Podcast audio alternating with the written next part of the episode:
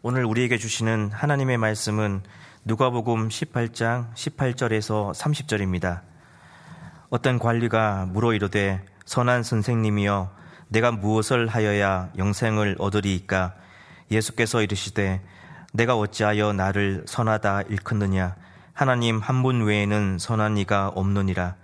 내가 계명을 안 하니 가늠하지 말라 살인하지 말라 도둑질하지 말라 거짓 증언하지 말라 내 부모를 공경하라 하였느니라 여짜오되 이것은 내가 어려서부터 다 지켜왔나이다. 예수께서 이 말을 들으시고 이르되 이르시되 내게 아직도 한 가지 부족한 것이 있으니 내게 있는 것을 다 팔아 가난한 자들에게 나눠주라. 그리하면 하늘에서 내게 보화가 있으리라. 그리고 와서 나를 따르라 하시니 그 사람이 큰 부자이므로 이 말씀을 듣고 심히 근심하더라. 예수께서 그를 보시고 이르시되 재물이 있는 자는 하나님의 나라에 들어가기가 얼마나 어려운지 낙타가 바늘귀로 들어가는 것이 부자가 하나님의 나라에 들어가는 것보다 쉬우니라 하시니 듣는 자들이 이르되 그런즉 누가 구원을 얻을 수 있나이까? 이르시되 무릇 사람이 할 수 없는 것을 하나님은 하실 수 있느니라. 베드로가 여짜오되 보옵소서 우리가 우리의 것을 다 버리고 주를 따랐나이다. 이르시되 내가 진실로 너에게 이르노니 하나님의 나라를 위하여 집이나 아내나 형제나 부모나 자녀를 버린 자는 현세의 여러 배를 받고 내세의 영생을 받지 못할 자가 없느니라 하시니라. 아멘. 하나님께서는 땅이 혼돈하고 공허하며 흑암이 깊음 위에 있는 상태에서 천지 만물을 창조하셨습니다. 하나님께서는 창조하시는 일을 일곱째 날에 마치시고 그 일곱째 날에 안식하셨습니다. 그리고 하나님께서는 동방의 에덴에 동산을 창설하시고 거기에 사람을 살게 하셨습니다. 에덴 동산은 없는 것이 없는 곳, 곳과도 같았습니다. 또한 에덴 동산의 가운데에는 두 나무가 있었는데 하나는 생명나무였고 또 하나는 선악을 알게 하는 나무였습니다. 하나님께서 아담에게 이렇게 명령하셨습니다. 창세기 2장 16절과 17절입니다. 여호와 하나님이 그 사람에게 명하여 이르시되 동산 각종 나무의 열매는 내가 임의로 먹되 선악을 알게 하는 나무의 열매는 먹지 말라. 네가 먹는 날에는 반드시 죽으리라 하시니라. 아담은 에덴 동산에 있는 나무의 열매는 임의로 먹을 수 있었습니다. 임의의 사전적인 의미는 일정한 기준이나 원칙 없이 하고 싶은 대로 함입니다. 실제로 그러했습니다. 아담은 동산에 있는 각종 나무의 열매는 먹고 싶은 만큼 먹을 수 있었고 종류를 가리지 않고 먹을 수 있었습니다. 그 동산에는 있는 나무들 중에는 생명나무도 있었기 때문에 그 나무의 열매는 영원, 아담에게 영원한 생명을 보장해 주었습니다. 그런데 단 한 가지 금지된 것은 선악을 알게 하는 나무의 열매를 먹는 것이었습니다. 그것은 그것을 어기는 것은 그의 모든 자유를 무효화시키는 것이었고 그에게 있는 영원한 생명도 유한한 생명으로 바꾸는 것이었습니다. 사탄은 아담과 하와가 반드시 지켜야 할 이 결정적인 한 가지를 무너뜨리기 위해서 다가왔습니다. 창세기 3장 1절에서 5절이 이렇게 증가합니다. 그런데 뱀은 여호와 하나님이 지으신 들짐승 중에 가장 간교하니라 뱀이 여자에게 물어 이르되 하나님이 참으로 너희에게 동산 모든 나무의 열매를 먹지 말라 하시더냐 여자가 뱀에게 말하되 동산 나무의 열매를 우리가 먹을 수 있으나 동산 중앙에 있는 나무의 열매는 하나님의 말씀에 너희는 먹지도 말고 만지지도 말라. 너희가 죽을까 하노라 하셨느니라. 뱀이 여자에게 이르되 너희가 결코 죽지 아니하리라. 너희가 그것을 먹는 날에는 너희 눈이 밝아져 하나님과 같이 되어 선악을 알 줄 하나님이 아심이니라. 뱀의 모습으로 나타난 사탄은 하와에게 하나님이 정말로 너희에게 동산 안에 있는 모든 나무의 열매를 먹지 말라고 말씀하셨느냐고 물었습니다.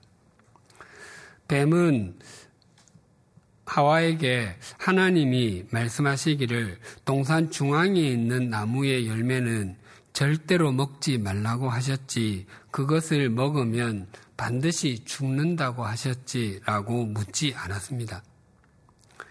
뱀은 교묘하게 돌려서 말한 것입니다. 그랬더니 하와도 우리에게 먹지도 말고 만지지도 말라고 하셨어. 어기면 우리가 죽을 것이라고 하셨어. 라고 답했습니다. 하와는 하나님께서 말씀하시지 않은 만지지도 말라는 것을 더해서 말하므로 하나님의 명령이 강압적이고 과도함을 표현하였고 또한 하나님께서는 먹으면 반드시 죽는다라고 말씀하셨음에도 죽을 것이다라고 하나님의 명령을 약화시켰습니다. 하와는 뱀이 유혹하기 이전에 이미 하나님의 말씀을 온전히 지킬 태도가 무너져 있었던 것이었습니다. 청교도들의 속담에 하나님은 부사를 사용, 사랑하신다라는 것이 있습니다. 그래서 하나님은 우리를 길이 참아주시는 분이십니다. 하나님은 노를 한없이 품으시는 분이 아니십니다. 인간의 계획은 항상 악하지만 하나님은 사람이 항상 복을 누리기를 원하십니다. 하나님이 세상을 이처럼 사랑하셔서 독생자를 주셨습니다 등이 하나님의 성품을 나타내는 부사들입니다. 이 외에도 놀랍게, 풍성하게, 창성하게, 신실하게, 온전하게, 자비하게, 오묘하게 등 하나님이 사용하시는 부사는 정말 많습니다. 그런데 이렇게 좋으신 하나님의 성품을 왜곡하기 위해서도 위해서 사탄도 부사를 통해서 유혹합니다. 하나님께서 선악을 알게 하는 나무의 열매를 먹으면 반드시 죽는다고 말씀하셨습니다. 그, 하지만 사탄은 그 열매를 먹어도 결코 죽지 않는다라고 말했습니다. 반드시와 결코가 히브리어 성경에는 같은 단어로 기록되어 있습니다. 아담과 하와는 선악을 알게 하는 나무의 열매를 먹은 그 한 가지 일로 인해서 아무런 부족함이 없었던 에덴 동산을 떠나야 했고 그들과 모든 인류에게 죽음이 찾아왔습니다. 하나님께서는 요나 선지자를 부르셔서 그에게 아시리아 제국의 수도 니누웨로 가서 회개의 메시지를 전하게 하셨습니다. 하지만 아시리아 제국은 전쟁에서 잔혹하기로 유명했고 국사범들은 그 가죽을 벗겨서 성벽에 도배할 정도로 잔인하였습니다. 게다가 요나 선지자가 사역한 후 5, 60년 정도 지난 후에 아시리아 제국은 북이스라엘을 멸망시켜 역사의 뒤안길로 사라지도록 만들었습니다. 요나 선지자는 하나님이 정의로우신 분이시라고 믿었습니다. 그러므로 제국의 수도 니노웨는 그 행한 대로 심판을 받아야 된다고 확신했습니다. 그래서 요나 선지자는 니느웨로 가라는 하나님의 말씀을 외면하고 다시스로 향했습니다. 니느웨는 이스라엘 동쪽 지금의 이라크에 있는 도시이지만 다시스는 이스라엘의 서쪽 지금의 스페인에 있는 항구 도시로 여겨지는 곳입니다. 즉 요나는 가야 할 동쪽으로 가지 않고 정반대 방향인 서쪽으로 향했던 것이었습니다. 당시 다시스는 금 대표적인 금 산지였습니다. 요나 선지자가 다시스로 향했던 것은 설령 선지자의 일을 하지 않게 되더라도 입에 풀칠을 할 수 있는 곳이어야 했는데 그곳이 다시스였던 것이었습니다. 그래서 요나 선지자는 다시스로 가는 배를 타기 위해서 항구도시 요바로 향했는데 요나 1장 3절이 이렇게 증거합니다. 그러나 요나 요나가 여호와의 얼굴을 피하려고 일어나 다시스로 도망하려 하여 요바로 내려갔더니 마침 다시스로 가는 배를 만난지라 여호와의 얼굴을 피하여 그들과 함께 다시스로 가려고 뱃삭을 주고 배에 올랐더라. 요나 선지자는 요바 항구에서 다시스로 떠나려는 배를 만났습니다. 이 장면을 우리말 성경에서는 마침이라는 단어를 사용하고 있습니다. 요나 선지자는 어쩌면 야 어떻게 이렇게 딱 맞게 다시스로 가는 배가 있냐 하나님께서 내게 다시스를 가도 좋다고 말씀하시는지도 몰라라고 생각했을지도 모릅니다.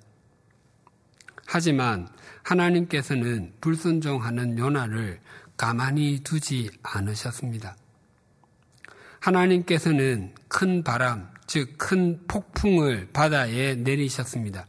그래서 배가 깨어질 지경이었습니다. 당시에는 아직까지 정교한 철기 문명이 발달하지 않았습니다. 그래서 배를 건조할 때에 못을 박아서 만들지 않았습니다. 나무를 요철 형태의 형태로 깎아서 끼우면서 그 사이에다가 악교를 발라서 있는 방법으로 배를 만들었습니다. 그래서 배가 바다에서 비를 많이 맞거나 습한 바람인 폭풍에 장시간 노출이 되면 악교풀이 녹아서 배가 찢어지는 일이 있곤 했습니다.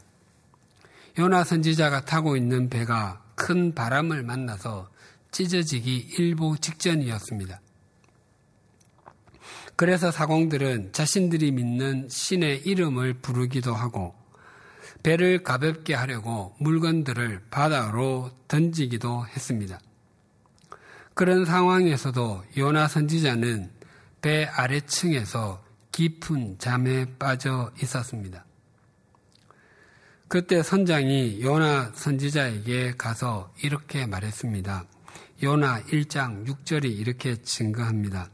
선장이 그에게 가서 이르되 자는 자여 어찌함이냐 일어나서 내 하나님께 구하라 혹시 하나님이 우리를 생각하사 망하지 아니하게 하시리라 하니라. 선장은 다급한 마음에 지푸라기라도 잡는 심정으로 요나 선지자에게 가서 하나님께 도움을 요청하라라고 말하며 혹시라는 부사를 사용했습니다.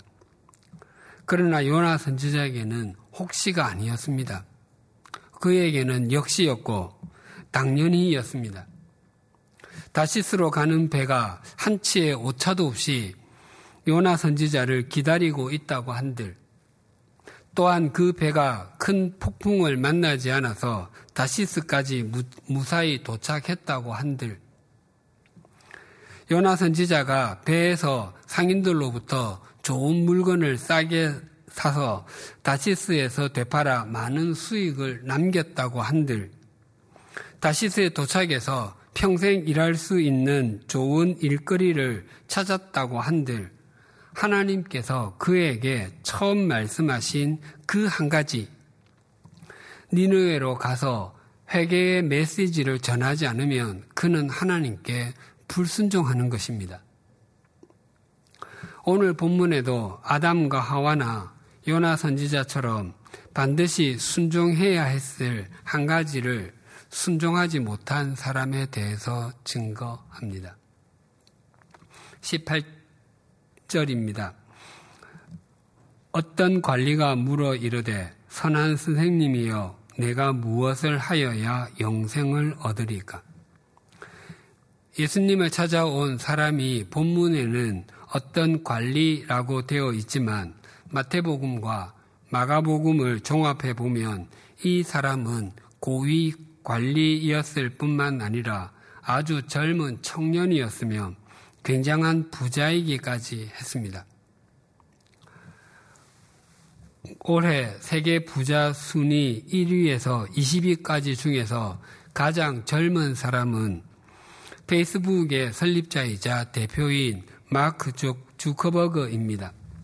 만약 그가 미국 상무부 장관까지 겸하고 있다면 본문에서 예수님을 찾아온 사람이 바로 그와 같은 사람입니다. 그리고 마가복음에 보면 이 사람이 예수님께 질문을 던질 때 무릎을 꿇었습니다. 이 표현은 성경에서 주로 병자들이 예수님께 자신들의 병을 고쳐주기를 요청할 때 취했던 자세였습니다. 병을 가진 사람이 그 병에서 낫기를 바라는 그 간절함과 절박함은 아프지 않은 사람은 이해하지 못합니다. 높은 관직의 관리, 혈기 왕성한 젊은이, 많은 재물을 가진 부자는 이런 태도를 갖기가 정말 어렵습니다. 그럼에도 이 사람은 이 사람은 이 세 가지를 모두 다 갖추었습니다. 그럼에도 불구하고 예수님께 무릎을 꿇었습니다. 예수님께서는 어떻게 해야 영원한 생명을 얻을 수 있는지 묻는 이 사람에게 가늠하지 말라, 살인하지 말라, 도둑질하지 말라, 거짓 증언하지 말라, 내 부모를 공경하라와 같은 계명을 알고 있지 않느냐고 반문하셨습니다. 그러자 이 사람은 그런 계명들은 어려서부터 다 지켰다고 자신 있게 대답했습니다. 이 사람이 이런 계명들을 어려, 어릴 때부터 지킬 수 있었다고 하는 것은 그가 그 계명들을 지킬 수 있도록 가르쳐 주고 이끌어 주는 부모가 있었기 때문이었을 것입니다. 그러니까 이 사람에게는 경건한 가정까지 있었던 것입니다. 정말 이 사람은 겉으로 보기에는 아무런 부족함이 없는 것처럼 보입니다. 하지만 그가 해결하지 못한 분명한 한 가지는 영원한 생명에 관한 문제를 해결하지 못했습니다. 그래서 예수님께 나왔던 것입니다. 그때 예수님께서 또 이렇게 말씀하셨습니다. 22절 상반절이 이렇게 증가합니다. 예수께서 이 말을 들으시고 이르시되 내게 아직도 한 가지 부족한 것이 있으니 예수님께서는 이 사람에게 한 가지 부족한 것이 있다라고 말씀하셨습니다. 그는 한 가지가 아니라 율법을 다 지켰다고 자부하고 있었고 자신은 부족한 것이 없다고 생각하고 있었습니다. 그런 그에게 한 가지 부족하다라는 말을 듣는 것은 의아하게 여겨지거나 자존심을 상하게 하는 말일 수도 있습니다. 어쩌면 이 사람은 표정 관리를 하지 못하고 당황해 하거나 불편한 심기를 애써 참고 있었을 수도 있습니다. 예수님의 말씀은 이렇게 이어졌습니다. 22절 하반절입니다. 내게 있는 것을 다 팔아 가난한 자들에게 나눠주라. 그리하면 하늘에서 내게 보화가 있으리라. 그리고 와서 나를 따르라 하시니. 예수님께서 이 사람에게 갔다가 한 가지 일을 처리하고 다시 오라고 하셨습니다. 대형 마트에서 필요한 물건들을 카트에 산더미처럼 쌓아도 계산대에서 지불할 돈이나 신용카드가 없다면 과자 한 통, 과일 하나, 라면 하나도 가져오지 못합니다. 그것을 가져오려면 되돌아가서 돈이나 신용카드를 가지고 다시 와야 합니다. 또 돈을 찾으러 은행에 갔는데 신분증과 도장이 없다면 예금한 돈이 억만금이 있어도 단 천 원도 찾지 못합니다. 내가 바로 예금주라고 아무리 우겨봐야 소용이 없습니다. 또한 주민센터에 주민등록 등본이나 인감 증명서와 같은 서류를 발급받으러 갔을 때도 동일합니다. 신분증이 없으면 아무 서류도 발급받을 수 없습니다. 반드시 가서 신분증을 가져와야 서류를 발급받을 수 있습니다. 혹 마트나 은행, 주민센터를 갔다가 신용카드나 도장, 신분증이 없으면 되돌아가서 가져오기만 하면 됩니다. 그러나 이 관리는 단순히 갔다가 무엇을 가지고만 오면 되는 것이 아니었습니다. 가서 해야 할 일이 있었습니다. 예수님께서는 이 사람에게 내게 있는 것을 다 팔아 가난한 사람들에게 나누어 주라 라고 말씀하셨습니다. 하지만 그는 그 말씀에 쉽게 순종할 수가 없었습니다. 그 이유를 23절이 이렇게 증거합니다. 그 사람이 큰 부자이므로 이 말씀을 듣고 심히 근심하더라. 이 사람은 가진 것이 정말 많았습니다. 큰이 헬라어로 스포드라인데 그 의미가 지나치게 많은, 감당할 수 없을 정도로 많은 이라고 했습니다. 또한 심히 근심하다가 헬라어로 페릴리포스인데 슬픔으로 둘러싸인 근심에 짓눌린이라는 뜻입니다. 예수님께서 십자가의 죽으심을 앞두고 깊은 고뇌를 하셨습니다.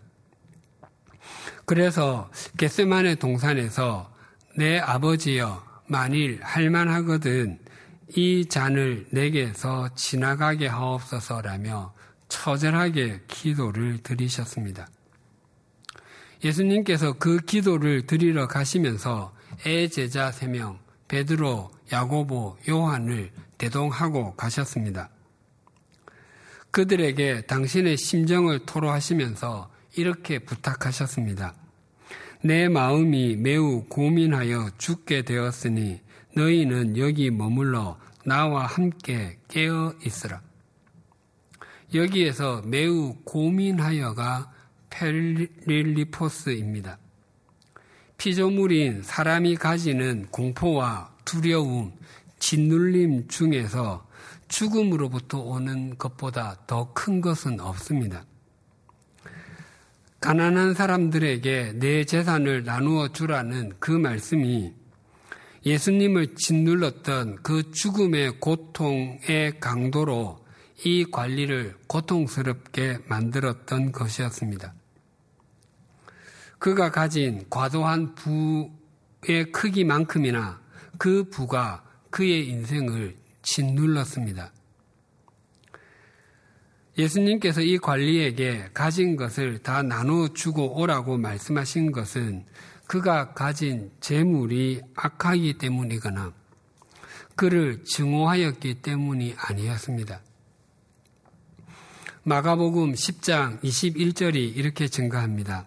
예수께서 그를 보시고 사랑하사 이르시되 내게 아직도 한 가지 부족한 것이 있으니 가서 내게 있는 것을 다 팔아 가난한 자들에게 주라. 그리하면 하늘에서 보화가 내게 있으리라. 그리고 와서 나를 따르라 하시니.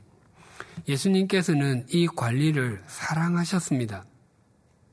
그가 율법을 지키는 것으로 자신이 의로운 사람이 되며 그것으로 영원한 생명을 얻을 수 있을 것이라고 착각하지 않고 영원한 것은 오직 하나님께서 선물로만 주시는 것임을 깨닫, 깨달으시기를 원하셨습니다. 하지만 이 사람은 자신이 움켜쥐고 있는, 있는 것, 그의 재물을 삶의 최우선, 최상위에 두고 그것을 과도하게 사랑하는 마음 때문에 더 중요한 영원한 생명과 하나님의 자녀다운 삶을 사는 것을 놓쳐버리고 말았습니다. 아담과 하와는 하나님께서 금하신 것, 선악을 알게 하는 나무의 열매를 먹는 것, 그 한 가지를 하지 않아야 했습니다. 그 열매를 먹는 것은 에덴 동산에서의 모든 삶을 무효화시키는 것이었습니다.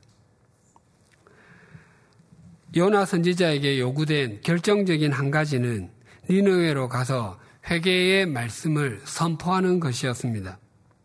그것을 하지 않는 것은 그의 선지자됨을 무너뜨리는 것과도 같습니다.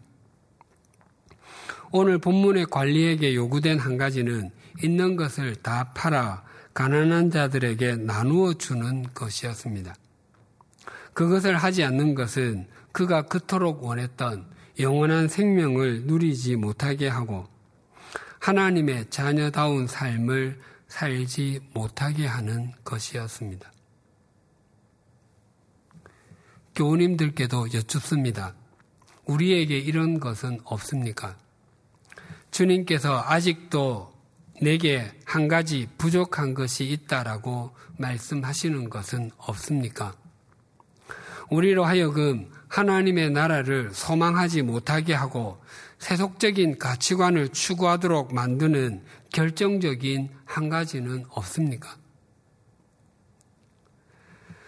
또한 우리로 하여금 하나님의 자녀답지, 답게 살지 못하게 만들고 영적인 풍성함을 누리지 못하게 만드는 꼭 움켜쥐고 있는 한 가지는 없으십니까?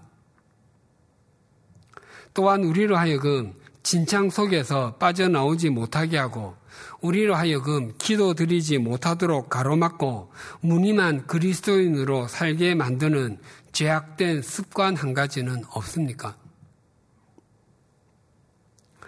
주님께 자유롭게 나아가서 주님의 품에 안겨서 눈물도 쏟고 주님과 더불어 교제하며 주님을 목적 삼고 살고 싶은데 그렇게 살지 못하도록 오랫동안 자신을 가로막고 있는 결정적인 한 가지의 죄는 없습니까? 그 한 가지가 이 관리처럼 재물이든지 아니면 잘못된 습관이든지 욕망이든지 하나님을 향한 원망이든지 그 무엇이든지 간에 그것을 해결해야 비로소 주님 안에서 자유를 만끽하고 주님의 새롭게 해 주심을 경험하며 이전과 완전히 다른 삶을 살 수 있습니다. 22절을 다시 봉독하겠습니다. 예수께서 이 말을 들으시고 이르시되 내게 아직도 한 가지 부족한 것이 있으니 내게 있는 것을 다 팔아 가난한 자들에게 나눠주라. 그리하면 하늘에서 내게 보화가 있으리라. 그리고 와서 나를 따르라 하시니. 예수님께서는 이 관리에게 내게 아직도 한 가지 부족한 것이 있다라고 말씀하셨습니다.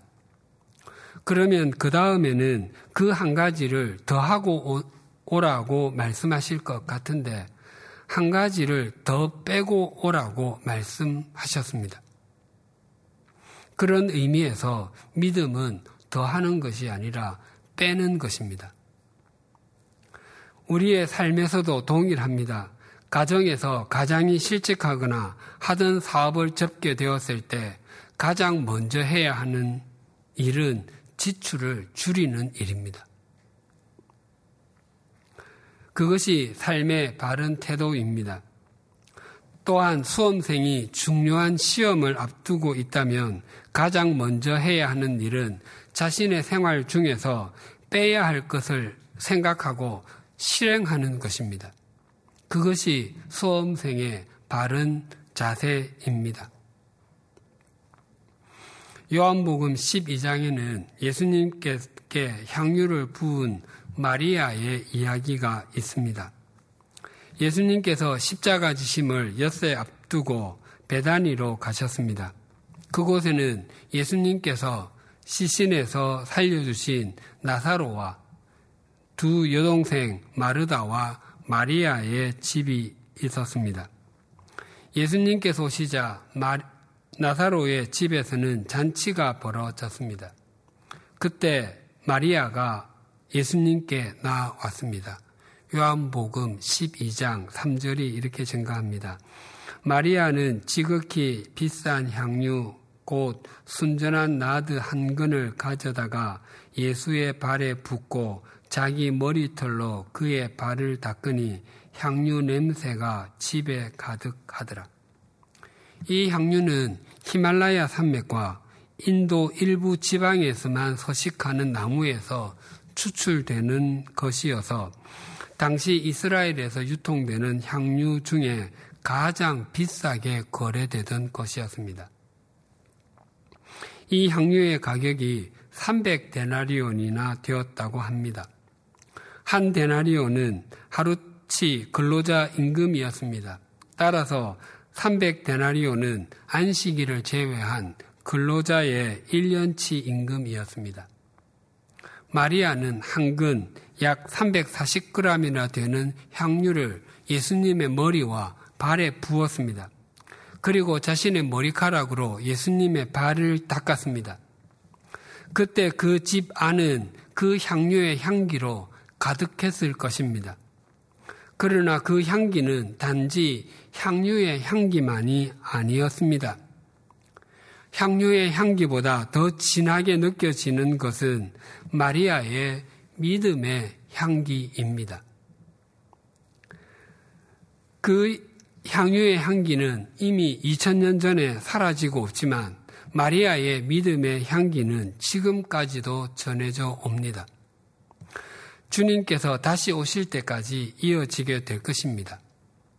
그 이후의 말씀은 이렇게 이어집니다. 요한복음 12장 4절에서 6절입니다. 제자 중 하나로서 예수를 잡아줄 가룟 유다가 말하되 이 향유를 어찌하여 300데나리온에 팔아 가난한 자들에게 주지 아니하였느냐 하니 이렇게 말하면 가난한 자들을 생각함이 아니요 그는 도둑이라 돈깨를 맞고 거기 넣는 것을 훔쳐가미라. 마리아는 자신이 소중하게 여기는 한 가지 향유를 뺐습니다. 하지만 가롯 유다는 한 가지 돈을 더하려고 했습니다. 그래서 마리아에게서는 향기가 가득하고 가롯 유다에게서는 악취가 진동합니다. 네덜란드 출신의 가톨릭 사제인 헨리 나우에는 본래 예일대학교 교수였는데 프랑스 장애인 공동체인 라르시, 라르시는 우리말로 방주입니다. 라르시의 캐나다 공동체인 데이브레이크, 즉 동틀력 입니다. 그 뜻은 그 데이브레이크에서 장애인들을 위해서 사역하다가 세상을 떠났습니다. 이분의 책 중에 춤추시는 하나님이 있는데 그 책에 서커스의 고개사에 관한 내용이 있습니다.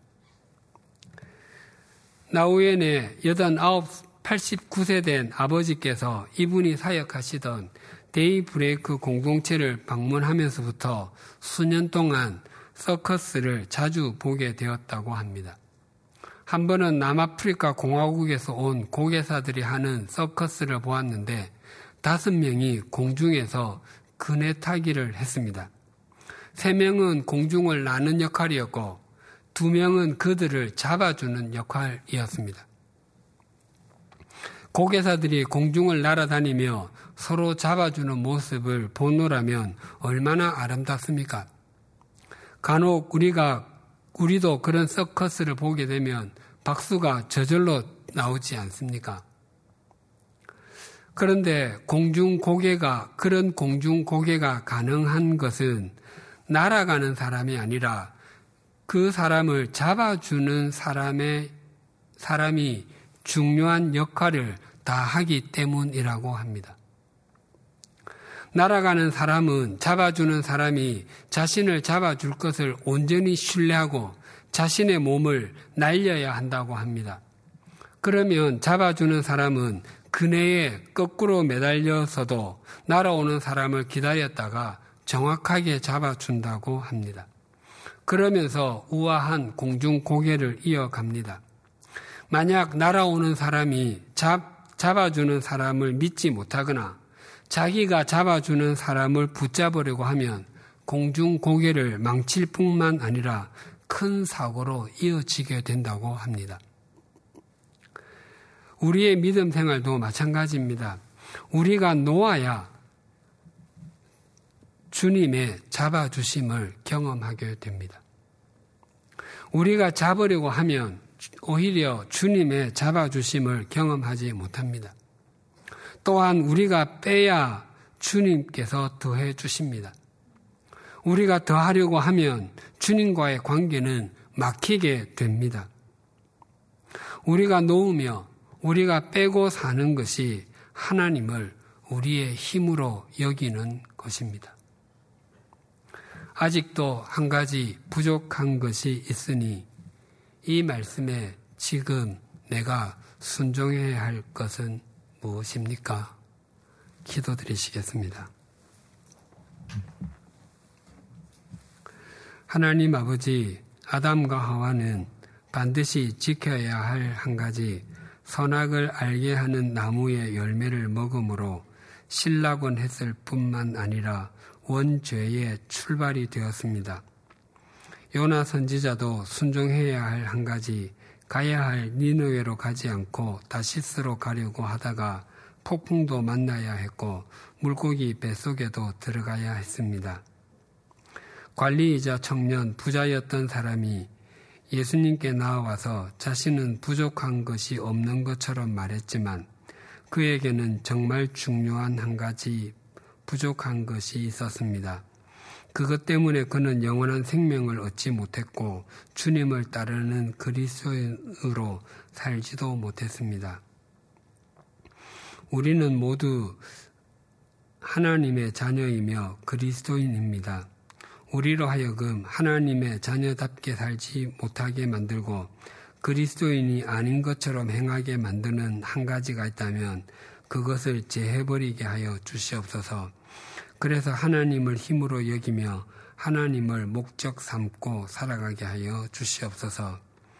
하나님 아버지, 우리는 우리의 믿음과 삶에 뭔가를 더하기를 좋아합니다. 그것이 더해지면 우리가 더욱 돋보일 것처럼 생각하기도 합니다. 우리의 믿음과 삶이 새로워지기 위해서는 빼야 하고 놓아야 함을 잊지 않게 하여 주시옵소서. 공중을 도는 고개사가 자신을 잡아주는 사람을 믿고 자신을 던지는 것처럼 우리를 영원히 잡아주시는 하나님께 우리를 던지는 삶을 신실하게 살아내게 하여 주시옵소서.